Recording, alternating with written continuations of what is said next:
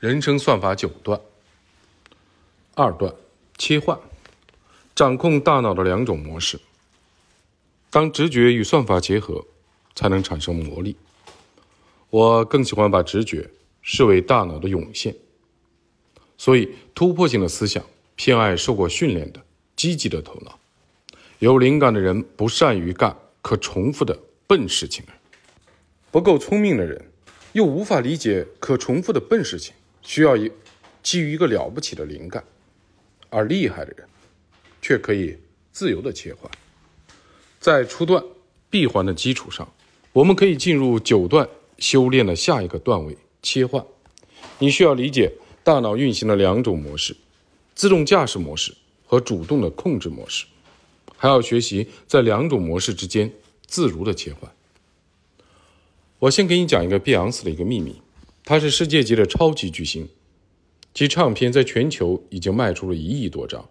还拿下了二十二项格莱美奖。碧昂斯在巡回演唱会的舞台上激情四射，气场强大，引吭高歌。可是演唱会一结束，他就会化身为一名产品经理，在酒店的房间里反复的回放刚刚结束的演出的录像，从各个角度研究，寻找需要改正和可以突破的地方。翌日的早上，碧昂斯的团队的所有的成员，包括乐队、伴舞、摄像师等等，都会收到他写的几页笔记，上面写着他们在接下来演出中需要改进的地方。你可能会感到奇怪，碧昂斯如何做到在台上激情四射，在台下又理性十足？他身上就好像装了一个开关，可以在激情和理性之间自由的切换。这是厉害人物具备的一项重要的特质。大脑运行了两套系统。事实上，人之所以可以迅速的调整状态，并且在激情和理性之间切换，与大脑独特的运行模式有关。一些科学家认为大脑里并行着两套系统，一套是快速、自动，并且基本无意识的，一套是缓慢、刻意和深思熟虑的。我把大脑这两套运行系统称为自动驾驶系统和主动控制系统。举个例子，一个人刚刚开始学车的时候会特别的紧张，每个动作都小心翼翼，到了路口会东张西望，打一个方向盘还要数圈。这个时候就是主动控制系统在发挥作用。等到他成为老司机，一切驾轻就熟，开车回家几乎都不用动脑筋了。这个时候的思维是高度自动化的，人们甚至意识不到它的存在。这个阶段就是自动驾驶系统在发挥作用。这时你甚至可以一边开车一边听音乐，或者想点小心事儿，看看沿途的风景。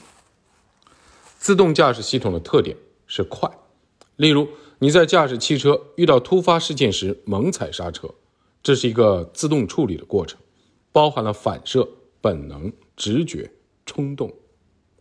主动的控制系统则显得有些迟钝，因为它需要深思熟虑，调用经验、记忆、分析和理性。在大脑里，这两套系统时常发生错位，该自动驾驶的时候控制太多，该主动控制的时候却又自动驾驶。比如一位男士在买价格为一两千元的手机时会反复的研究，在买几万元几十万元的股票时却不动脑子。一位女士为了选一条裙子能跑几十家店，选一个结婚的对象却只用了三分钟。为什么大脑会形成两套截然不同的系统呢？这需要追溯我们大脑进化的历史。人类的自动驾驶系统主要是大脑进化较早的部分，包括小脑、杏仁核和基底的神经节等等。而主动控制系统则在前额皮层进行。两个系统各有优劣，但大部分的时候大脑就是靠自动驾驶在运行。这是因为自动驾驶非常优秀，能帮我们快速的处理日常的事物。英国的生物学家理查德·道金斯在《自私的基因》这本书里写道，一个人把球抛向高空，然后又把球接住。他在完成这个动作时，好像事先计算了一组预测球的轨道的微分方程。他对微分方程可能一窍不通，也不知道微分方程是什么玩意儿，但这种情况不会影响他抛球和接球的技术。在美国下意识的层面，他进行了某种在功能上相当于数字演算的活动。二零一一年 N B A 球员雷阿伦投出了职业生涯第两千五百六十一个三分球，打破了世界的纪录。记者问他怎么做到的，他在投球时会想什么？阿伦回答说，如果你在投球的时候刻意瞄准，那么瞄准的那一刻，也就是你把球投到篮筐左边和右边的时候，只要瞄准就会有各种错误发生。要想投进，你只需要走到一个能够舒服的投篮而不必瞄准的位置，接着只要身子跃起，手腕一翻，球就自己飞进篮筐了。阿伦的答复告诉我们，在实战中你必须把投篮、射门这类动作交给自动驾驶系统，因为这就是它的特长。我们依赖自动驾驶系统还有另外一个原因，即主管主动控制系统大脑前额皮层实在太年轻了。加州理工学院行为经济学教授科林·凯莫勒表示，前额皮层是人类独有的，它非常的薄，很容易超负荷的运行，指望它做更多深思熟虑的决策，让我们少干拍脑袋的蠢事，其实不太可能。这就是为什么大家天天都在说理性、说思考，但真要做起来的时候，觉得很不舒服，很反人性。驾驭大脑两套系统的混合策略，那该怎么办呢？我们是不是只能听任自动驾驶系统的指引？事实上，你还可以采取另一种方法，混合策略。就像我们提到的碧昂斯的秘密，在演唱会上启动自动驾驶系统，尽情的释放自己的能量，到晚上复盘的时候，就切换至主动控制系统，自我审视，主动改善，探索创新。至于三分球世界纪录的创造者阿伦，他经常提前三个小时到赛场练习投球，大量由主动控制系统主导的练习，在他的比赛中自动找到了投篮命中的感觉。这样看来，高手做好一件事情的秘密，就是在最开始的时候，通过主动控制系统管理训练，达到一定程度的熟练的程度，再交由自动驾驶系统接管。在生活中，我们经常会混用主动驾驶系统和主动控制系统，比如我们用无意识的视觉系统将光线加工成图像，用有意识的视觉系统观察体验周围的景物。简单来说，一个是用眼睛看，一个是用心看。有时我们评价一个人的工作能力，会说他眼中有没活儿。几乎所有人都可以通过自动驾驶系统看到外部的世界，但只有那些眼中有活的人才能调用主动控制系统，发现问题和机会，并想办法解决问题，抓住机会。那么如何培养在两种模式之间自如切换的能力呢？结合自己的见闻和经验，我发现了三个特别实用的攻略。第一，把不那么重要的事情交给自动驾驶系统。美国前总统巴拉克·奥巴马曾经说，自己将琐碎的日常的决定自动化，从而将精力集中在重大的决策之中。他在接受名利场采访的时候表示，人们只看到我只穿灰色和蓝色的西装，会减少在不那么重要的事情上做决策的次数，不那么频繁的想吃什么、穿什么，把精力集中投投到重要的决策上。按照奥巴马的说法，删繁就简的诀窍就是给自己的生活设计一套刻板的动作，这样就不必为鸡毛蒜皮的小事分心。第二，使用自动驾驶系统后，积极用主动的控制系统复盘。当你将自己熟练的工作交由自动驾驶系统处理之后，对这件事情的重视程度会慢慢的降低，你也会失去了进步的空间。相反，通过主动的控制系统复盘、自我审视，不仅可以给自动驾驶系统做体检，还能提升其性能。在这一方面，我们还是要向碧昂斯学习。第三，在大脑中用主动控制系统模拟自动驾驶系统。我曾经问世界游泳冠军庄泳是如何训练的，他半开玩笑半认真地说，我很懒的，有时候我会在脑子里训练，想象自己拿到冠军时候的场景、节奏和动作。如果我能在比赛的时候找到这种感觉，成绩就会很好。后来我在一本书上看到老虎伍兹的父亲回忆这位高尔夫天才的轶事。每年的大赛之前，伍兹都会用一个星期的时间调整精神和身体的状态，比如开车到比赛的现场，在那里练上几轮。等到回家后，伍兹就会躺在床上，闭上眼睛，在脑海里练习。这种精神的备战法被称为心理演练，它能成功地增强意识和比赛的信心，助力运动员取得较好的成绩。难怪传奇的高尔夫球手保比·琼斯曾经说过，高尔夫球赛发生在一块只有五英寸宽的场地上，那就是你的两耳之间。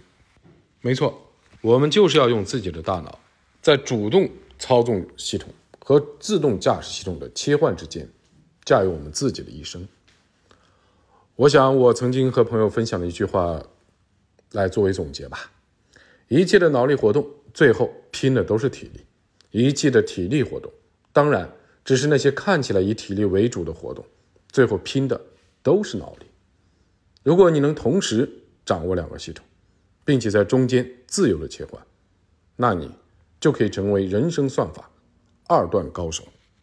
复盘时刻，有人说大脑的自动驾驶和主动控制不就是思考快与慢的作者卡尼曼所说的系统一和系统二，又或者就是直觉和理性吗？有什么新鲜的？第二步，没错，概念很多人都知道，但是概念和你有什么关系？如果你不懂得深层的机制，概念不过是几个字情。第三步，知道一个东西叫什么和知道一个东西是什么完全是两回事情。即便知道了是什么，想进一步的了解也不是一件容易的事情。第四步的复盘，我试图探索自动驾驶模式和主动模式系统的结构和动力学的机制，这样才可能和我们的现实产生关联，也会对我们的思维方式和行为方式有所裨益。第五步，要做到这一点，你必须跳出自己的思考，并审视自己的思考。可惜，很多人一辈子都无法漂浮到自己的头顶，进行鸟瞰式的自我审视。第六步，这种自我审视不是小学生写检讨，而是去做科学实验，根据一定的目的，运用一定的仪器、设备等物质的手段，在人工控制的条件下观察、研究自然现象及其规律。这是一种社会实践的形式，也是获取经验事实和检验科学假说、理论真理性的重要的途径。对公司而言，也应如此的审视。人的一生其实就是大脑这个司机在操作我们自己这辆车，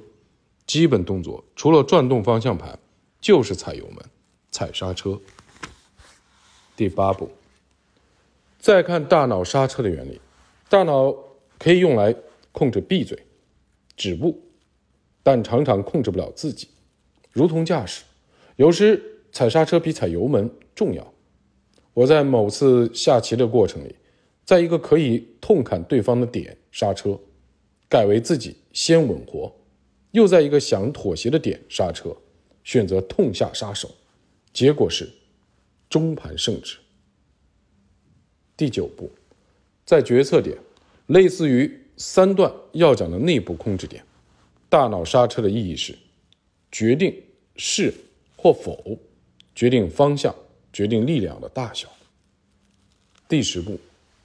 对于实现杰出的心智而言，前额皮层有一项重要的功能，即说不和控制我们冲动的能力。史上最强的大脑书给出了强化刹车的方法，形成卓越大脑，在纸上列出你最想要的，并经常审视，犀利专注，长痛不如短痛，